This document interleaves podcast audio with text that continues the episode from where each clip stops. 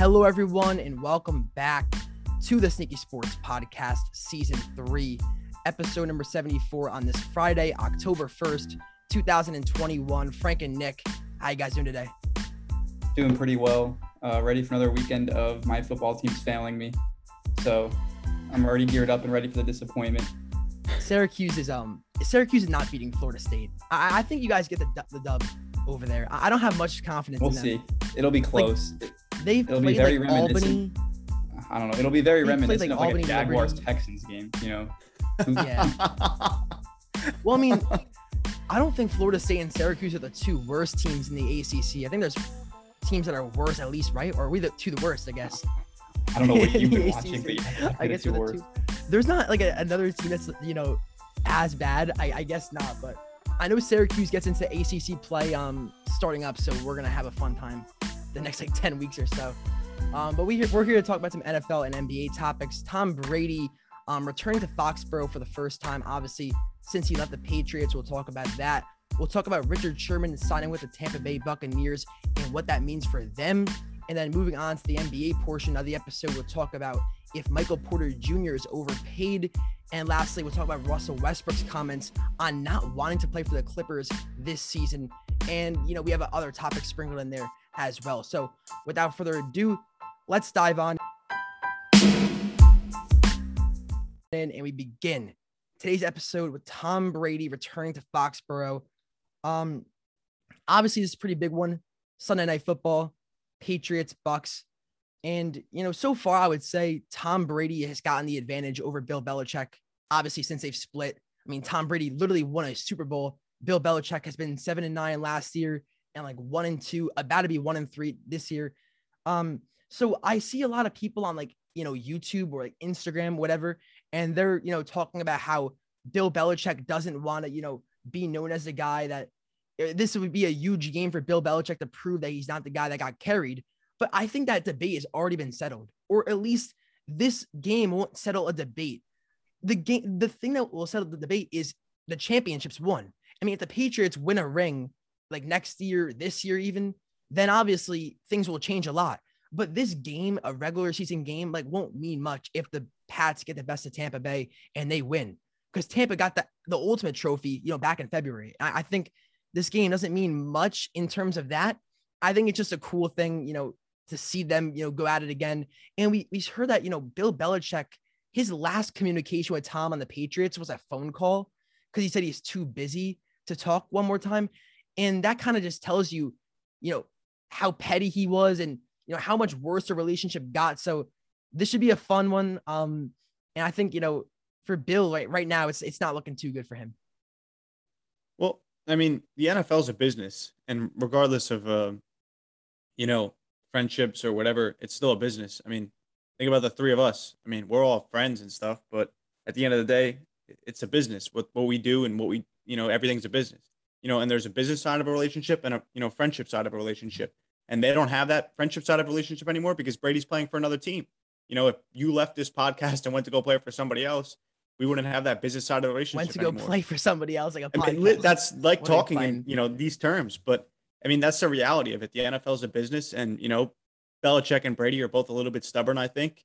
And you know, Brady's in that retiree kind of carefree mode now that he's down in Tampa, and and they're winning. And Belichick's kind of struggling now without a quarterback in New England for the past you know year. Now he's got Mac.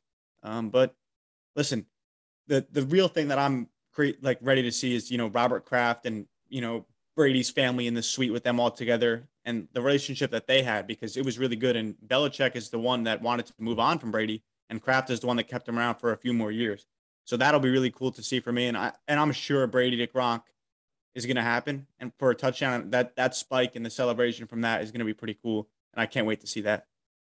hmm Yeah, I agree with everything you said, but I think we need to pump the brakes on this Brady versus Belichick debate. Everybody wants to tear one of them down. And I just think it's ridiculous.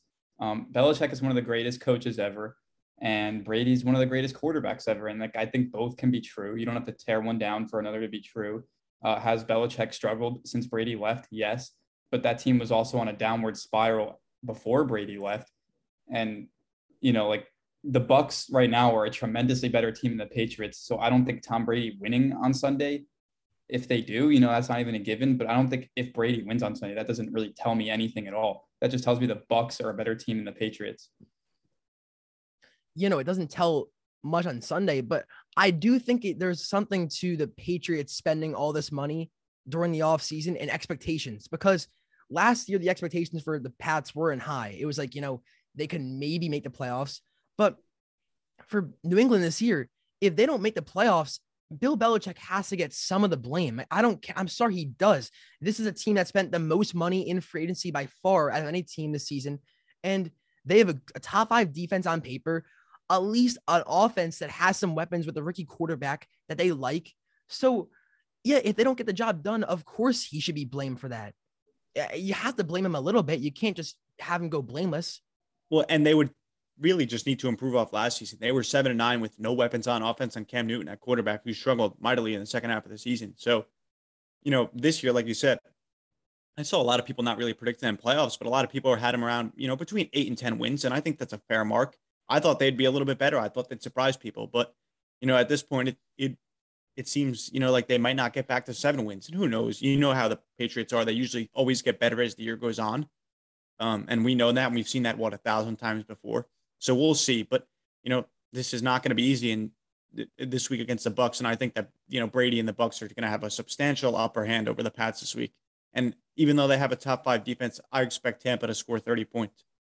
Mm-hmm. Yeah, and they're hungry. They just lost. You know, Brady's going to yeah. be extra motivated off that loss, and obviously double extra motivated because Who's to say Belichick isn't going to be motivated. I think they're both going to be very motivated. I mean, this yeah, is, but they but know like, the importance again, of this game. Once again, this Bucks team just seems really hungry again this year, and like that that's like you know that's the whole team that's the players like i just think they have that upper hand and above all else they're just a better team by far yeah, I, I think the players like want it more for brady i don't know like yes. do you think Belichick has that like do you think the the Patriots players really care about winning it for Belichick? It's, I mean, perhaps, I mean, but I don't think that that's a relationship. Is, no coach will ever motivate the players the way a player can. Yeah, like, exactly. The players will never rally around a coach the way they'll rally around Tom Brady. like Jared Dudley last year with the Lakers. Yeah, sure. He's on the Mavs now. I mean, he's he's he's. I mean, it's weird because he still acts like a player even though he's a coach. Like I saw mm-hmm. him with like you know the the warm up jersey like shooting around, but I mean that's besides. Yeah, you get what I'm saying. Like no coach will ever be able like all, all the best leaders in sports are players. I mean, it's just how it is. Um, and it, it's just as simple as that. Obviously, the players are going to be hungrier for Brady.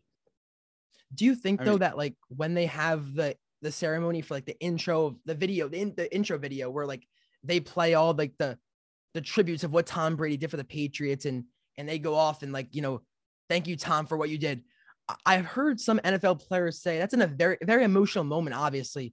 So like possibly could that like distract and derail Tom no. Brady on Sunday? No, he's he's just unfazable. He's he's a robot. I don't know. It's t- that's a lot of emotions. A 20 Bro, years. Like, the whole like five minute video for you. Like Peyton Manning said there was a four minute video for him he, when he, they I mean, Brady said he's made it very clear though. This is just a game for him. Well, plenty of time to look back on his career when he retired. But come on, that's all players talk. That's all players. But this talk. is Tom Brady though. This isn't just a player. This is Tom that's, Brady. That, that's that's all. Has, Cleese, like, look, you really think a video?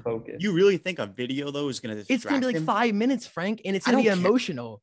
It's gonna okay. be an emotional thing. And then guess what? He's gonna go out there and throw his first completion to Chris Godwin, by the way, and then maybe during the second half he'll get easy. I think the first half is gonna be really tense though. I think it is. I, don't I think, think especially so. the first drive. I don't think so. And Dude, you know guys what? crazy. It, no. It's a lot of emotion. He, we'll see. We'll see. But guys like Tom Brady, LeBron, like Ronaldo, for example, like those guys don't get affected by that stuff. Mm-hmm. Most other typical play. They're human yes, beings. They're not robots. They're not. They are, but they're not like they're they're, they're menta- not, they have like that killer mentality. I don't know. And dude, you also have to remember what are there 22 starters on an NFL team? Tom Brady's one of them. Like the other the other 21 guys really won't be affected. Maybe Gronk will a little, but like the defense isn't going to be affected. Be and they're they're one of the best defenses in the league at getting their offense a good starting field position. So you know what's stopping them from getting the Bucks a short field? Brady throws a touchdown to Gronk, and then it's just over from there. Well, I'm not saying they're gonna lose. I'm talking about Tom Brady's individual individual yeah, but, performance. Yeah, but they'll be they'll be fine though. They have such a good defense. They're just such a better team. Like oh, they'll be fine. And there's something to be said for like Belichick knowing Brady because I don't think so too much because I think you know Bel- Brady knows Belichick oh, equally oh, yeah. as well. Yeah, but I've heard some people say like that. You know, Brady might have a bad game because because of that. But no, nah, because make much of that. because you know, like you said, Tom knows exactly what the Patriots do, their schedule for the week, etc. So like they they have that advantage on each other. And honestly, you know, listen, like Graf said earlier, I think this was a key point. The Bucks players want this more for Tom. They know what this means to Brady. They you've seen the impact that he's made on that locker room with guys like Fournette, Devin White, you know, the receivers and everyone. Like he's made a huge impact on these players and they've elevated their levels of play. I mean, you know, a lot of these guys were good players before Brady came to Tampa, but now they're elite. And I think that they want it so much more for Tom, and they know how much this means to him, really, in the back of his mind, because you know the way that everything fell out and stuff. So I, I think, like I said, Tampa's going to have a dominant performance on Sunday. I really do. I think it's not even going to be close. Yeah, I agree, honestly, especially after seeing what the uh, Saints defense did to Mac Jones last week. I mean, the Bucks defense is just as talented, I would say. I mean, it's close, and like they could do a lot of the same stuff. Um, you know, Mac Jones is struggling a little bit right now. All the rookie quarterbacks are, so I just think the Bucks defense will take advantage of that. Well, speaking of the Bucks defense, I mean, they just added Richard Sherman, and uh, you know he's probably going to play this week. I think he hasn't played in over a year, um, but he signed a one-year, two point two million dollar deal with the Bucks on Wednesday. Worked out for them on Tuesday, and then announced Wednesday morning on his pod that he signed. And he said that Brady's phone call was, you know, like a difficult opportunity to pass up. And it seems like you a lot of guys we've seen the last couple of years, Gronkowski, you know, even Gio Bernard, you know, coming to the Bucks to play for cheap and stay with Brady and you know wanting an opportunity to win. Also Antonio Brown and you know Sherman was the highest rated corner by PFF in 2019, so he could still play. You know, he's not the fastest guy in the world, but the Bucks are slim at corner right now. I mean, Jamel Dean's hurt, Sean Murphy Bunting, so they really needed somebody out there. And Sherman's just another key veteran piece to add, considering that he has such a great leadership value as well. I mean, I think this was a great signing, um, and he could still be very effective. And Todd Todd Bowles will be, you know, delighted to have a guy like Richard Sherman added to that secondary, which does need some veteran presence because there's a lot of great young players, but they do need someone that can lead, you know, and you know, lead by example. I'd say. Mm-hmm. This is just so interesting to me. This is just like adding another huge name into like this huge, this huge thing they got going on. This is the NFL's equivalent of the Lakers. I mean, this is legitimately like the 2015 All Pro team: Antonio Brown, Richard Sherman, Gronk, Tom Brady. It's the same thing with the Lakers: Anthony Davis, Russell Westbrook, and then like LeBron is their leader, obviously. Dwight Howard. Like it's just Carmelo Anthony, it's, Rondo. It's just, I mean, it's yeah, it, it's just it's just fascinating to see. Just it, it, like anytime something goes wrong for the Bucks, Tom Brady just picks up his phone, calls another ex All Pro player, join the team, and then they join. I mean, this is it's just insane. Um, I don't know how well Sherman will play. Um, hopefully he's healthy now. Obviously, he's never been a fast guy, but he's so skilled. He's so like big and long. Like he's a very lanky corner, so he he's got plenty of skill. It'll be interesting to see if he could play well, but at the very least, um, probably able to teach the young guys a thing or two because it's a very young secondary they have there. So I mean, this is um obviously I would say a high upside signing. Nothing really bad can come out of this. A lot of people question like the personalities, but same thing with Antonio Brown. Tom Brady gets these guys under wraps, and then they you know, they listen, they respect him, and they just they come and they play well. Yeah, I mean, Jamel Dean, the Bucks cornerback, um, has been terrible so far. You know, that's why mm-hmm. they really want Richard Sherman because I mean, Dean's been getting cooked and he's, you know, and doubtful and, and yeah, he's hurt. He's doubtful for week four. So I think, you know, adding Richard Sherman to the secondary is huge because like Frank said, in he was PFF's top rated corner in 2019 with a 90.3 PFF grade. And the thing also is that he was regarded as a top three cornerback, and people don't talk about this enough. I remember it was Jalen Ramsey, Stephon Gilmore, and Richard Sherman. The three guys. Tre'Davious White was like Tre'Davious White was also in that conversation. But those are the four guys being talked about as the best corners in football just literally two years ago. I mean, it wasn't that long ago. I mean, so the fact that they were able to add him and he's still, you know, relatively young. I think he still has a shot to, you know, return to a top 10 level. I think he could still be like a top, fit, maybe a top 10 to 15 level guy. I don't know. But based on his mindset, where he said he expects to play at an all pro level this season, there's no reason to not believe him, considering the last time he played, he was, you know, an all pro guy. And yes, he got cooked in the Super Bowl once by like uh, Sammy Watkins, but like, I mean, it was one game. It was one game. He yep. played good in the regular season that year and in the playoffs for some of the games versus Minnesota and Green Bay. Well, like 2019 from now is a long time. So like I think there's going to be like that substantial drop off, especially like in his first few games because he's rusty. He hasn't played an NFL game in two years, and that I expect that. But at the end of the day, you know, this Bucks defense has struggled kind of mightily so far. They've been unimpressive. They've been really not able to generate a pass rush like we've seen in past years, and they're desperate for a corner right now. So eventually, I think it's going to pan out. But either way, if he doesn't pan out to be like a stud, I still think he could be a like a reliable corner on the outside and just help the defense that you know the secondary that's banged up. Yeah, I mean, he did play last year though. He he did get hurt. Um, yeah, but I think, he, he missed what eleven games, I think. Yeah, but he did play last year, so it's not like he missed a full season of NFL football. I guess. So I don't think yeah. he's as rusty as people are making it out to be. And you know, he is he's 33. That's kind of old, but for somebody who's as skilled as he is and who did it for like did it so well for as long as he is, I don't think that's that big of a concern. Now he's coming to a team with a bunch of great players, especially up front. He won't have to cover that long, hopefully, and I think I think he'll be fine for them. Mm-hmm. Um, what do you okay. think his Im- impact will be like instant though? Like, do you you think like no, right away coming weeks? This- it's very rare. He it, won't it play that much on Sunday. last year. You know, it's like it took a few weeks for him to get integrated into get the into, offense yeah. and really start to produce. And now even this year, you saw he was much better. But, but they Sherman need might, him though. They need. But him, Sherman might. Yeah, like Sherman might get thrown right into the fire though, because yeah. Murphy Bunting's out. And well, like, honestly, if he does get thrown into a fire, what better game to start that with than versus the Patriots? They don't really have a yeah, you great, know, like great, great receiver. game breaker at receiver yeah. that he had to cover. So, but yeah, anyway, but like he'll play what like half the snaps at most, no, maybe like a might, quarter. You think he's gonna play that much? Like, how does he even know. know. all the plays and stuff? I mean, he doesn't know I mean, much about the playbook and their system. I guess, it's but like they need him out there. Days. So like listen, they're just going to tell him Todd Bowles loves to blitz. They're just going to tell him just guard one of these receivers. We're going to send eight guys to the quarterback and just do your thing. I don't think it's that. Especially since Matt, the, the blitzing a rookie quarterback usually ends up in you know good favor of the defense. So yeah, exactly. Um, all right. Well, let's talk about the MVP race so far. Um, this list is pretty interesting. It's notably it's all quarterbacks. We have Stafford leading the way, then Brady, Mahomes, Rodgers, uh, Josh Allen, and Kyler Murray. Um, all their odds are pretty similar. So I mean, obviously it's only three weeks in, so it's really anybody's game here. Um, but you know, my money's on Stafford right now. I know he's the favorite, but the Rams, they look like they're going to be the best team in the NFL this year. They just beat the Bucks, who were my best team going into the week. Um, and I think that's what the award is now. It's it's the quarterback who puts up good numbers team. on one of the best teams in football. You know, it's it's not going to go to a running back. It's not going to go to a receiver. Um, so I think Stafford's the easy favorite here.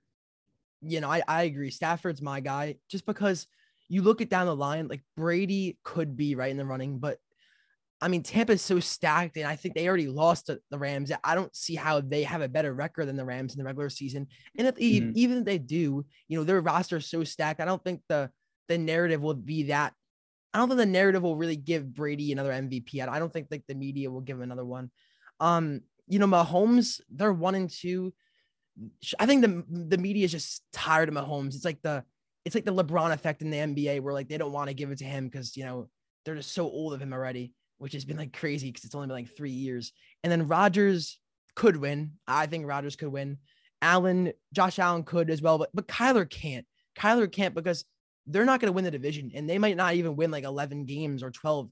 Like they'll be really good, the Cardinals, but with that NFC West, I mean, they play the Rams this week. If they lose that game, they're all something like a fifth seed now or sixth seed in the NFC. And you know, that's not going to win you MVP. So Stafford pretty much is is the favorite. There's a couple guys I named like like Rodgers, like Allen, um, Brady, even who could still win, but I got Stafford for now. Yeah, me too. I'm on board with Stafford, but I've seen these odds kind of, you know, disappointed that I don't see Derek Carr here because the Raiders are three and zero. Oh, he's kind of played superb football so far. But so we're not expecting him to keep it up though. Well, I mean, Derek Carr has never been the problem with the Raiders, though. Yeah, and I mean, Derek Carr is the main reason they're three and zero oh right now. I mean, he's yeah. by far the most important player on that team. No, agreed. But are we expecting Las Vegas to win 13, 12 games? I don't think so. No, I don't think so. I don't think they so. They play either, the Chargers. I think they're going to lose this week, actually. But too, I'm saying, so has he not played better this season so far than than Josh Allen? And like he's played better than Josh Allen so far, yes, but it's only been three weeks, and this is like a future projections as well. No, I, I understand that, like but the, he deserves a shout on this list. He deserves to be there. I mean, there's six guys. I don't think. List. I don't think below. I, I think he's not above any any of these guys on the list. I mean, Rodgers did lay an egg in one of the weeks, and we've only played three. But Rodgers is two. Rodgers is. I mean, they won two straight now. They're fine now. Yeah. No, I know, but you oh, can't deny Derek Carr's been a top three quarterback so far this year in football. There's no. But there's, what is that? What value does that hold though at this point in the season? Well, it's still early. in the world where he did keep playing like that, then he would be an MVP favorite. Exactly. the way I see the MVP odds right now is that they're taking something into account for the first three weeks, but they're also looking at like how they're gonna keep it up in their future projections. Yeah, and that's No, why definitely. Mahomes is this high on this list because if we're just Yeah, going exactly. off the, They're one the and the first three Chiefs. weeks, Mahomes has not been a top three quarterback just based off the first three weeks of play. I would say I would say Stafford, Brady, and Derek Carr, And Um, Kyler. Kyler Murray and Herbert, as well. guys. What about but- Herbert? We're, we're just gonna throw him. He's been Yeah, phenomenal. but the numbers are a huge part of it when talking about MVP. And he has three Herbert's picks, done great right? things. Yeah. But, I- I mean, like Kyler Murray's numbers, especially, are ridiculous. Uh, same thing with Brady. They both just have so many touchdowns, and you know Yeah, that's when the MVP Herbert voters when love. Herbert and Mahomes throw picks, it's not even their fault. It, it's always like a tip pass. It's it's ridiculous. Like the Mahomes picks he's had, it's just been tip passes that the receivers drop. Same with the um Herbert and the Chargers. Mhm. It's like they don't even actually Yeah, throw I real think- picks. I think Herbert made a like a solid ca- a case, you know, for maybe an MVP because they had such a big win versus like on the road versus the Chiefs, easily the biggest win of uh, Herbert's career. But once again, it's only week, three. I know coming up they play the Browns soon, they play the Steelers soon, and then obviously they play the Chiefs again. Like if you're gonna win MVP, you got to like really play well in all of those big games. So we'll Well, see. And like you said, like Ben said too, you got to win like your division. You got to be like one of the best teams in football. So yeah, like you usually do, especially Yeah. recently. That's why Stafford has to, like you guys said, has to be the shout so far because they're Mhm. probably going to be the one of the best teams in football. They prop they are right now, and he's been absolutely dominant. And you know what? Stafford is a guy that's been kind of undershadowed all like his career because of you know Detroit and them not being able to surround him with talent. So I think that he's kind of a guy that people really want to see win an MVP, especially the media in the NFL, because he's I would love to see it. a too. great dude. Exactly. And then even possibly a Super Bowl. So to me, there's no debate. Stafford. And you know what? Plus 600, not a bad person to put your money on because I think he will be able to keep this up and it's definitely sustainable. Who's Mhm. the dark horse, guys? Any dark horse names you have in mind? I think Dak. Dak. I mean, I- I think I I, agree think with that. Justin Herbert is the dark horse. We already hit on him. They're like the the Chargers could easily win 12 games and win the division. Obviously, we're all so high on the Chargers.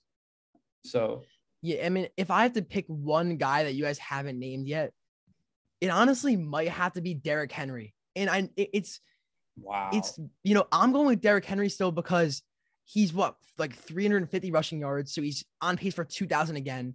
And what is he? You know, two and one Titans. They're at the Jets this week. That's a W. They'll be Yeah, three but- and one. They're gonna win the AFC South, and they'll be like 12 and five with that week. At, they're gonna beat the Jags and Texans twice. Still, they haven't played them once, so they'll have seven wins already just for free. The Jets and the Texans and Jags twice. And it's only like, I mean, like yeah, but be- it's always it's like a qu- basically it should just be the you know the best QB award, not really MVP. And, yeah. you know, Because who was the last non-quarterback to win? It was Adrian Peterson in 2012.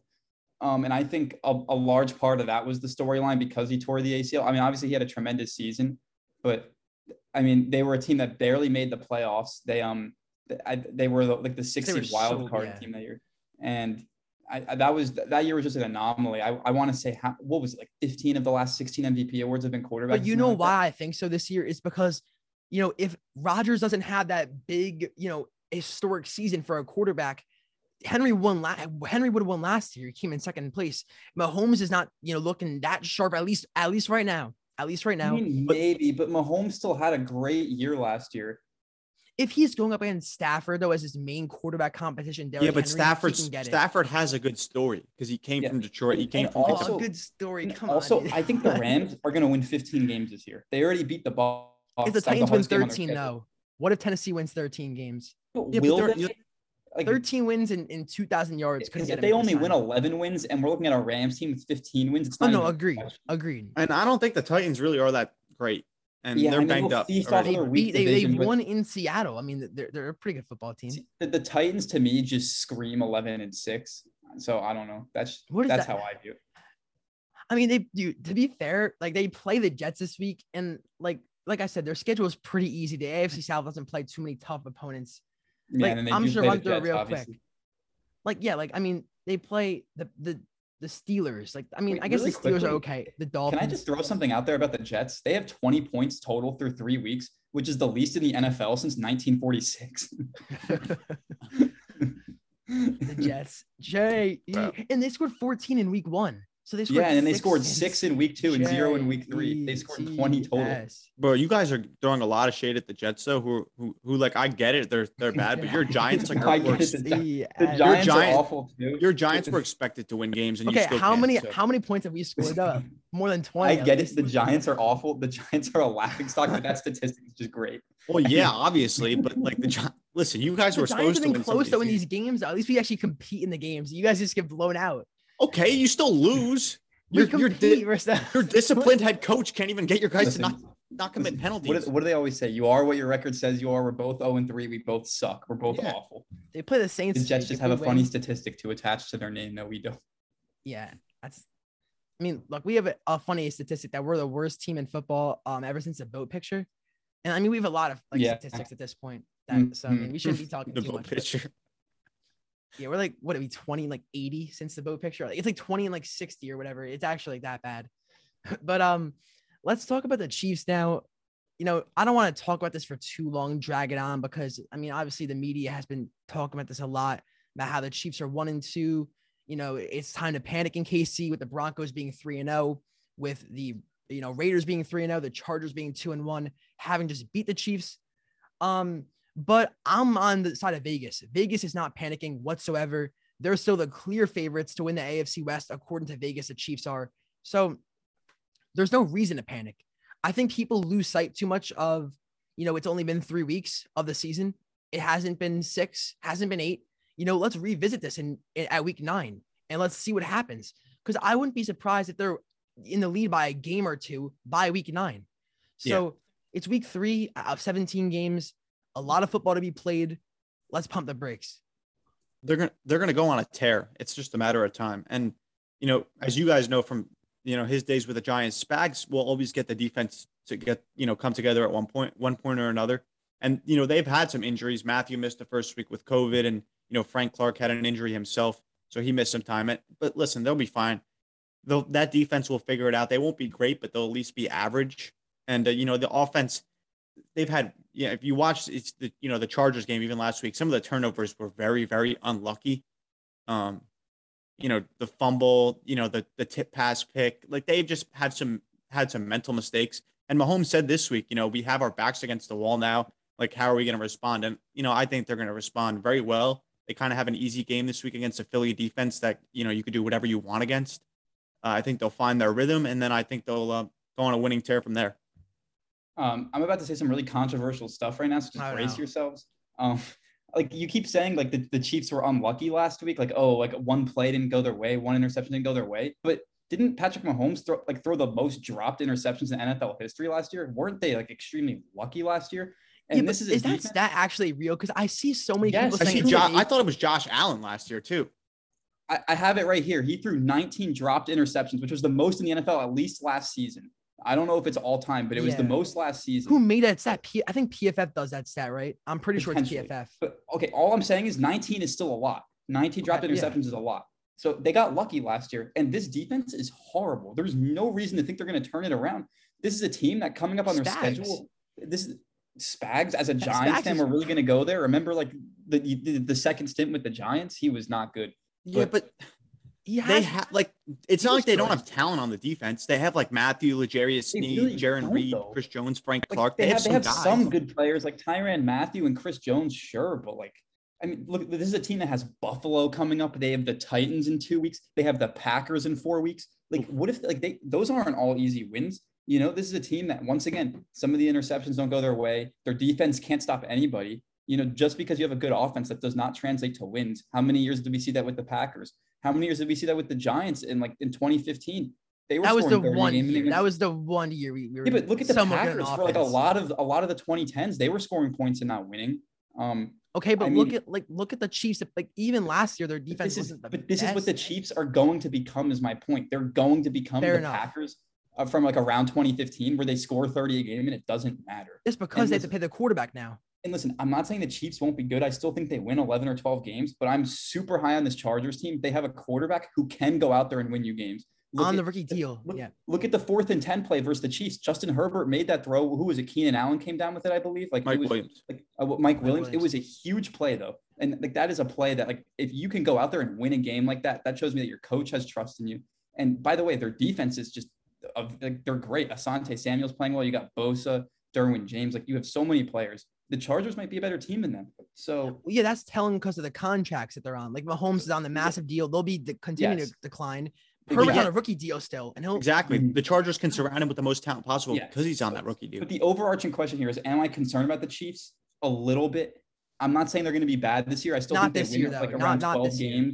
Games. But I really don't think they win the Super Bowl. I think going back three years in a row is tough, and I think there are some noticeable flaws in this team that we have not seen in recent years. Well, definitely. And it doesn't help that they're in the most competitive division in football because they lost last year to the Raiders. The Broncos are solid now, and the Charge they already lost to the Chargers. So you know, But the Broncos and Raiders, I, I think that's a bit of an overreaction. They put the No, Broncos definitely. The Jaguars, the Giants, and Jets. Let's pump the But brakes there's- here, fellas. they're still And more the Falcons competitive. could win They're, they're still competitive. They're still competitive, and they- like they at least the team has bright. Those teams have bright spots, and and they've Mhm. won so far. So The Chargers are the real threat, though. The is Chargers are the real this threat. this Chiefs team is so close to being 0 and 3 too. They were really so close. And I get it. They're close to being 3 and 0 as well, but well, that, it- it's like the fact that like they had to have the Browns really shoot themselves in the foot to win that game. I mean, this is a team that doesn't like look perfect like they did last year. They don't look unbeatable. And that's mm-hmm. just my takeaway. I, I mean that's fair. and listen, I think and uh, next year, though, like, next year is the panic year. I think this year, like- like I said still sort of before, fine. like I said before, two weeks from now they play the Bills and then the Titans. And the Bills are looking They'll good, and the Titans beat Titans the are Titans better. and the Bills. They beat the Browns already. They'll beat the Bills and Titans. I Barely, guarantee and they lost to the Ravens and Chargers. I don't know about the Bills though, because the Bills defense looks a lot better, and like their offense finally The found Chiefs the Chiefs their rhythm. have the Bills number. in their they next five games, the they have Bills. Buffalo, Buffalo, Tennessee, and Green Bay. That's a tough. Did we slate. not watch the AFC Championship when they beat oh, like thirty? It's a different year though. It's a, it's a It different that year. was- but it was 38 to 6. I mean, they blew them out of the water. It didn't change. Things haven't changed that drastically. Or they're gonna Buffalo's defense is a We'll see. lot, lot better now. yeah, a we'll lot see. better. But Buffalo's all still I'm middle of the pack defensively last year. The Chiefs have a tough slate coming up, and I wouldn't be surprised if they were like three and five or something like that, or four All right, and well, four. let's revisit this. I would love to. I'm not I don't. panicking I, that much. I think you they'll win. are. No, I'm not panicking either, but I think they're gonna win. I'm still saying they're going to win 11 or 12 games. I just, That's don't low for the think- Chiefs. I'm saying 13 still. I just don't think year. they're like a Super Bowl favorite right now because like, there are holes in this team. They're not better than the Rams or Bucs. So AFC wise, though, AFC wise, are you having them making out the AFC? Bills are better to me right now. Probably, I'm leaning towards Kansas City, but they're not my overwhelming favorite anymore. Okay.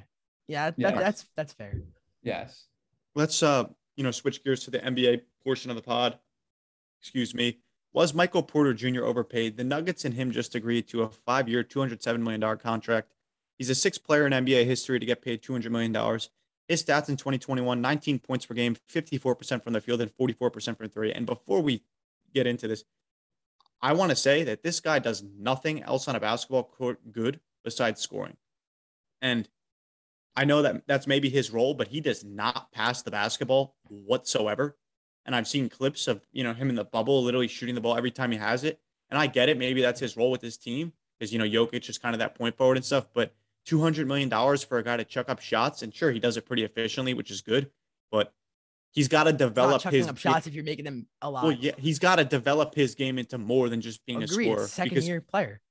two two hundred million dollars for just a score is through the roof.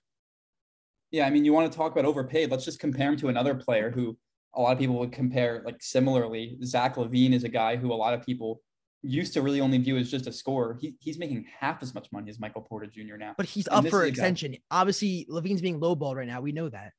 Yeah, but when he signs that extension, he's going to be getting paid the same as Michael Porter Jr. But remember, this is a guy who averaged 28 a game last year on the same efficiency and is also an actual playmaker. He averaged like six assists a game, and he's also a better defender. I mean, Michael Porter Jr. is just he's very one dimensional, and locking yourself in like this for such a long term deal, I don't like that.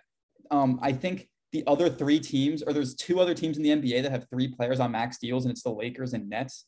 And like just comparing the Nuggets like to the Lakers and Nets, it's just not even close. Like Kyrie Irving, James Harden, Kevin Durant versus Jamal Murray, Michael Porter Jr., and Nikola Jokic. Like you're just oh, that's just that's just not a winning formula in my eyes. Like they'll be good for a very long time, but they will never be competing for titles. Yeah, I mean, Michael Porter Jr.'s defense is not that bad. It's his defensive box minus is pretty average. It- it's pretty average. Um, not great, but he's not like a liability on defense. Not I'll say that. Playmaking, he's not good. He's he's a horrible playmaker. We know that he only averages one assist a game, And like Frank said, there's a lot of clips out there where you you'll see him just you know chucking up shots and not passing the ball. But you guys are missing the main point here. This is a guy who is in his second year. Se- second year last year, his rookie year was in the bubble, and he only played like fit, like 20 games in his rookie year. So he's really only played like one full season, and he went from averaging nine points a game to 19 in that one season, nine to 19. I can only imagine what he's going to do in year two to year three. He's going to average 25 points a game next year. Is and he especially with Jamal Murray back? but Jamal Murray's not going to be back right away. And, you know, when Jamal Murray is not going to be back, he's going to be averaging 25 a game, still efficient. He's a good player. And who else is Denver going to get, Frank? Who is Denver going to get with this No, money? no, I'm fine with keep that. him. Well, nobody now, that's for sure. you, you have to develop other aspects of your game, bro. Have you not seen the clip of him literally just chucking up the ball? He does not pass. Agree, he does but- not pass. Agree, but it's the second did- year. He's only played 80 games. He's only played like 80 career games. He hasn't played that much.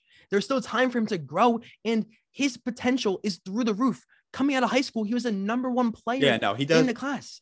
And He does. if you're Denver, why would you not pay him? What are you going to let him? No, walk? well, Denver and Denver's never going to get a big free agent because they're a small market team, and that that's why you have to So ultimately. why do pay we him, have a but- problem with the overpay? I don't have a problem at all. It Because like could be look at the Lakers overpay. big three all on max deals. Look at the Nets big three all on max deals, and then like just look at the Nuggets big three. It's Okay, just, like, Russell wow. Westbrook. How much better is Russell Westbrook than Mike- Michael Porter Jr. I don't know, right but then you have LeBron and Anthony Davis, like the- like versus Jokic and like Jamal. like Murray. Russell Westbrook's definitely better. Like for all the people out there getting mad at me, he's Russ is better than MPJ.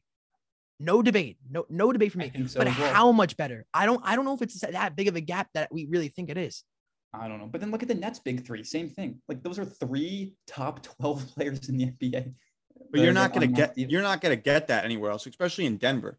Like who are they? Look at what big- Philadelphia. Tobias Harris on a max deal. There's a lot of players on a max deals nowadays. and it's a know, train wreck not. for them. Look how little flexibility they have right now.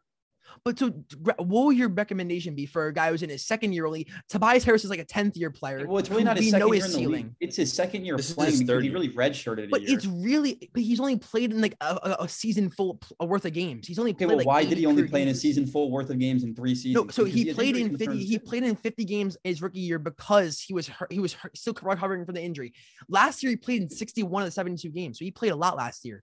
He played almost Yes, all the games he could have. It, the real thing is for Michael Porter Jr. is that he just had the injury, and now he's been fine ever since that injury for the past like a year and a half. He went mean, he, he jumped from nine to 19 points a game. That's that's a, s- a crazy jump. It's a substantial jump. I agree with that. I all I'm saying is like forty million dollars a year is a lot of money for that, for 19 points per game. I mean, But what did So you don't think next? So you're not expecting to jump at all next year in points per game. no? I'm not a expecting single a, point. a, a jump, but at the end of the day, he really is like the third member of like this Nuggets big three. I think he's the second best player. When he reaches his potential, Murray he'll be better than back- Murray. Like, this guy isn't gonna this guy isn't gonna like average 25 a game. He's gonna be the third like primary guy. Jokic has the ball in his hands most of the time. Jamal Murray is the point guard. I mean, so what does that leave Porter? You're gonna pay 40 million dollars for a guy to just chuck up shots. And yes, he's a very talented scorer, but I just don't think that's In today's it. NBA, you don't. There, there, there's a lot. There's a ball for everyone. I mean, the Nets have three guys who you know need the ball a lot too. Every Okay. team needs talent. It's not about who. What about what Kendrick Nunn? do? Kendrick Nunn is a guy who shot 38% from three last year, averaged 15 a game. He's making what five million dollars this year? Well, Kendrick Nunn also digressed from year one and two. He got worse. He was he, he got worse. MPJ has gotten significantly better from year one to two, and he was the he was the number one player out of high school. Like we know his ceiling is I through the so roof. was Jahlil Okafor too, though. Should I throw a max contract to Jaleel But Okafor? Jahlil Okafor never averaged 20 a game on 55% from the field. He never did that once in his career, not even know. close for I that just- matter. I would just pump the brakes on this. When I saw the Woj tweet, I was just genuinely. And look, maybe shocked. Jamal Murray's better than Porter Jr. because I like Jamal Murray and I think he's really underrated Jamal Murray because he averaged 27 on that playoff run and he's a he's a bucket and he could score in a lot of different ways. But Porter, Porter is a great player and there's never you know too much talent you can have on a roster. Well, like, that I the- agree with. The, but the ball issue, the ball won't be a problem. The Well, ball, there's, no, there's enough touches. You're around for everyone. paying him, banking on that he sh- like shows potential and grows, and he's going to grow as a scorer, but he has to grow in more than that aspect. and of he the game. will, but because he's only. So yes, we're banking on the fact that a player But what that has he shown you so far that proves that he will get better as a passer or I think there's- rebounder I and think- playmaker? I, I think He hasn't shown any of that. I mean, as a rebounder and playmaker, he's a good rebound. He jumped from four rebounds to seven last year, and his assists actually jumped, you know, like twenty percent from zero point eight to one point one. So That, that's there's that's just a per 36 minutes thing. That's probably the exact same per 36. But listen, what we know is that he has shown he showed that he got substantially better from year one to two. So what makes you think he's not going to get better from year two to three? He will I said he's going to get better as a scorer. I don't think it's worth paying And I think he's going to get better as a $40 million a year playmaker too. to score the basketball. I mean, we hopefully he does. That's what they're paying him Right, to grow on when that. you're a when you're a great scorer, it's easy to become a good playmaker because you have so much attention on you. So he'll be able to develop a, a to become a good playmaker. I'm not worried about that whatsoever. I think the main concern for him is just, you know, whether he doesn't get hurt. I think that's like the real big thing that nobody's talking about. The, the his play, are you really saying that playmaking is the only reason why he shouldn't get paid? Because there's a lot of players in the NBA who can't do more than one thing and they get paid tons of money. Like Steph Curry, Not Curry. this much money. Steph Curry's an awful defender. He's a terrible defender, Steph Curry. Oh, please mean, don't compare Michael Porter Jr. to Steph. I'm not, but there's players who have massive flaws who still get paid the bag, is what I'm saying. Massive flaw. I mean, Steph Curry's guy- a, a terrible defender. He's a terrible defender. Yeah, but Steph Curry is so unbelievably good at everything else he does that it doesn't matter. Okay, but Like, Michael Porter Jr. is Doesn't have that. Mi- Michael Porter Jr. The same could be said that you know he's not a good playmaker, but his scoring Michael- is no, he's so not. elite. Yeah, but Michael Porter Jr. didn't like completely alter the way basketball is played the way Steph Curry does. No, okay, I'm just saying that people ha- who have massive flaws could get paid still.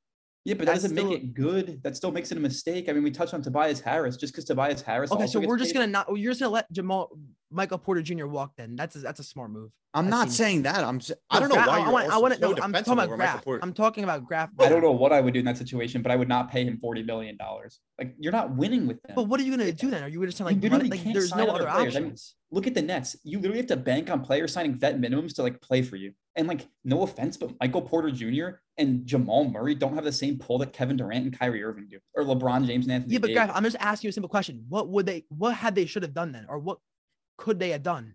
I other don't than know. this, M- Maybe let him walk was no because better you're not winning anything.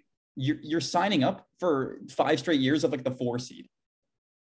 Okay, but for de- like a lot of teams, unless you like, unless you're in LA or New York nowadays, you can't become just a title contender I- right that's- away. I agree with that, and I like Denver's just fine being one of the best seeds like in regular season teams in the West, and they're fine And with they that. have But like. Jamal Murray, like they could develop into a really scary team. Murray, Porter, and Jokic. That's a good big three if they continue to develop. It- it- no, continue definitely, to but they have to, they have to have like the continuous development. And I, Michael Porter Jr.'s got to develop into more than a scorer oh, because Oh, someone will. that's getting paid two hundred million dollars can't just be a scorer.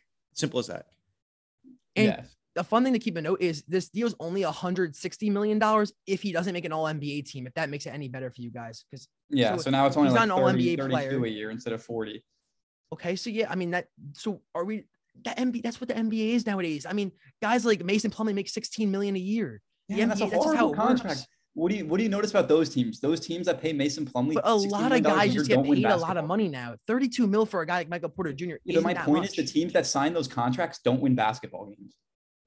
The, uh, the Nuggets have been a top three seed the last but three who's years. Who's paying Mason Plumlee right now? Is it the. Blazers? It's the Pistons. Oh, the Pistons. You're right. The Pistons. Who did the, the Blazers sign the other guy? Uh, but okay, Blazers exactly. The Pistons. um, Thank you for proving my point. What are the Pistons winning this year with Mason? what are the Nuggets? Plumlee? The Nuggets have won a ton though. The Nuggets we'll talk about. They've won a ton. They've been better than the Bulls or the Knicks. To be fair, Sure, but uh, I just, uh, I just, uh, I don't know. Let's just move on. Um, let's talk about um, the Wizards and Russell Westbrook. The Wizards GM Tommy Sheppard uh, recently was asked. Uh, well, he, this is a conversation that he had with Westbrook. He was asking him like, "What about the Clippers?" Uh, Westbrook said, "Hell no." Um, Russell Westbrook never actually asked to move on, but he said something like, "If I can get to the Lakers, that'd be something I'd want to do." Um, so I- really what I get out of this is that it's not that Russell Westbrook didn't want to play for the Clippers, it's that he only wanted to play for the Lakers. So everybody else just wasn't even a consideration. He wanted to play with LeBron, he wanted to be in the spotlight, and he wanted to be a contender for this season. yeah. I mean, I'm kind of surprised he didn't want to play for the Clippers though. Like, I get like that you you may have a grudge against Kawhi, but I feel like like those kind of grudges could be healed with like getting to know- know the person more. Maybe you just didn't know Kawhi that much. Did they're not obviously friends if you know they had that kind of beef.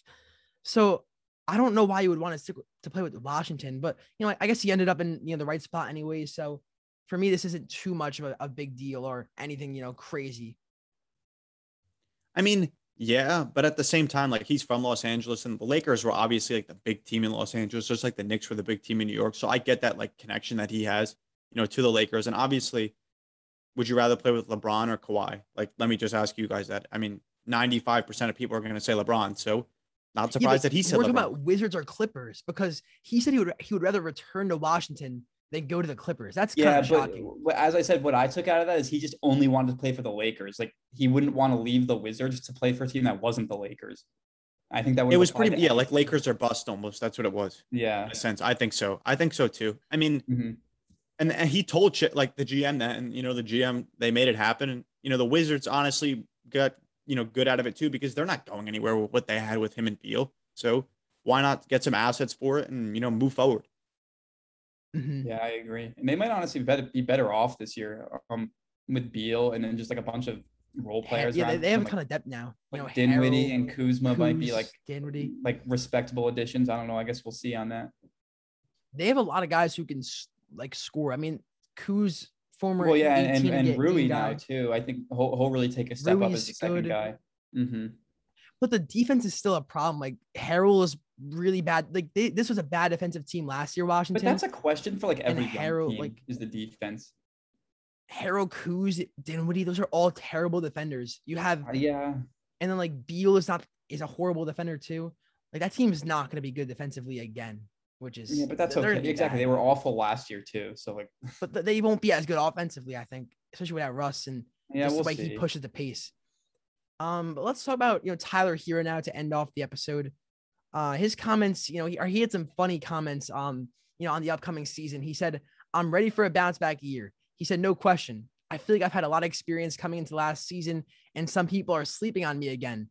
And that way, I'm going to wake up a lot of people again, like I did in the bubble my first year." So Tyler Herro is kind of you know putting the league on notice, saying he's gonna have a big season. Um, for me, I do think that Tyler Herro is disrespected. Last year, his stats really weren't even worse than his first year. They were the same. If you look at it, they were the same. So the fact that people thought he just fell off a cliff was like kind of funny to me because he did, he really didn't fall off a cliff. He just produced the same way. Just I guess maybe they wanted to see another jump, but you know you you can't always you know get that with, without the COVID season, he I think he had COVID. You know, it was just a weird season last year. I think he'll bounce back and have a, a good season with, with Miami. But he was like they expected him to keep up what he did in the bubble. That's why people were like he fell off. That's, well, no, he, he, did keep up what he did in the bubble. He just didn't improve on that. He I don't know. Up, his, his percentages were a little down. Like specifically, his three point percentage was a little down. And I think the main reason Herro was such a target for so much hate is because of the fact that the Heat opted the Jack Harlow package him in a deal with James Harden. Yeah, that, that's um, true too. And like I get it, like oh, I had to throw in Duncan Robinson in a first round pick too, but like it's James Harden. Like, James Harden, yeah, yeah, that's really where a lot of the hate stems from. I do agree. I, I think that's where all the hate stems from, honestly. But also like kind of like his like personality. Personality. Like, he's like kind of like it seems like you know all, like, IG model girlfriend. You know Jack Harlow music videos. All he seems to care about is not basketball stuff. Even though I think like that's a bunch of like I mean, it kind of is somewhat true. He does kind of seem to not really care too much. Well, no, I know. I mean, but they're listen, allowed to have a life. He made the NBA, though. Yeah, exactly. exactly. You're allowed to. Yeah, yeah. Like, listen, he definitely works out a ton. I'm sure still, and but he just doesn't post that. You don't need to post your work. Like, you know, does Tom Brady yeah, go go on Instagram and post all of his workouts? No. No, and the problem what? is when you post you post like your vi- pictures of you with the IG model. That's the problem exactly. people have. Like when, pe- when he posts private, nobody of, would care though. Yeah, exactly, exactly. But you know what, Herro too. Like I, I mean, I don't know if I'd say I'm a Kentucky fan, but I'm a huge fan of Coach Cal and the way that you know Kentucky develops players and makes them into great pros. I mean, you want to talk about a if you put together a team of all, all the, the Kentucky guys in the NBA, they're winning a ring. So you know, and Tyler Herro was good at Kentucky, was good in his first few years, and I think honestly he's probably the fourth best player or fifth best player in that class. You know, outside of Ja, RJ, and Zion, he's definitely up there with some of the other guys like DeAndre Hunter and Garland. But he's legit, and I think he's going to have a good season too. And he's going to be in a little bit, I guess, the six man role this year, right? Because I think they need to start him because that starting lineup has zero three point shooting. Duncan Robinson. Well, they they, they said six man for Herro. I, Say I, Bam, Jimmy, Bam can't Duncan, shoot. Jimmy can't shoot. Kyle PJ Lowry, Kyle Lowry, and PJ Tucker. PJ yeah. Tucker, like uh, maybe PJ adding. Tucker, I don't know. PJ, PJ could shoot the corner like three. Not I think they're gonna just bring Herro averaging, off like the bench. One point per game in Yeah, the he's playoffs. averaging like one point a game last year in the playoffs. Yeah, he hasn't really. I don't know. Yeah, but outside of shoot much. Robinson, they have no shooting. But I guess they don't want them on the floor together at the same time too much. I don't know. They got Too some much, stuff I don't out. know. But They- they, they need more some stuff to scoring off the figure out in bench without Kendrick Nunn now. They they need bench scoring. I So feel think like Herro's just going to be like a career fine. Lou Will, just like a really, really good six man for like a long, long time. he could I develop into a starter st- on a starter. No, I think he could be a starter eventually too. I mean, probably when Lowry's gone, I'm sure he's going to start at point guard. But he's like kind of one of those guys that can come in and just like have those really great, great killer scoring games. Like when it's his night, it's his night. Kind of like Jr. too, and then when it's not, it's bad and just like a really popular player too. I feel like that they're like he's kind of similar to those guys. Yeah, that's a good point. yeah, the hate is so unfair with him. It's like I don't know. I guess they just like pick and choose who they want to hate on because. Like, do we really care if like what he's doing outside of basketball? I guess no, people but really if you nowadays. po- like you said, if you post like that so much, like people, then people will be like, you know, nonstop. You know what I mean? That's Mhm. why I But think. what do they expect? Like the guys who don't post on social media, they still go to clubs and stuff. They still hang out with these people. Like everyone acts like athletes are just like these um, you know, perfect people. Like not all athletes should be role models. And, and like nothing wrong with like going out and like unless you're not like you know oh, Well, not promoting any committing legal activity. He's not, like, yeah, going- yeah, he's not yeah. he's not promoting any legal activity. he's living his so- life. I mean, everyone, like you said, everyone lives their life the way they want to do it. As long as you're not doing anything wrong, it's fine. But some people share it with other people on social media, and some people don't. the thing. Though. I think he shares a little bit too much because like he- there's like some pictures where like he's like there's some pictures that like it's like you know he's like making out with his girlfriend on an IG pose. I guess people have a problem with that. It's a little too far maybe for some people. And then like the Tyler the Jack Harlow music videos where he's like hopping on the jet like sprinkling all his cash. Maybe I, don't know, I get it. I mean I don't know. There's both sides to it. I guess you know you could just pick a side on that. Um, but that's gonna be it um from us on the Sneaky Sports Podcast, season three episode number 74 on this Friday, October 1st, 2021. Real quick before we hop off on here, just want to make sure to let you guys know to rate and review the podcast. If you guys have not done that already, it would really help us out a lot. Hit a five star review on Apple Podcasts or Spotify. Also, if you're on YouTube watching, leave a like on this video and subscribe to the channel if you are new. And yeah, that's going to be it from us. We'll see you guys on Monday or Tuesday. I keep saying Monday. See you guys on Tuesday um, for some NFL week four uh, reactions. Peace, fellas.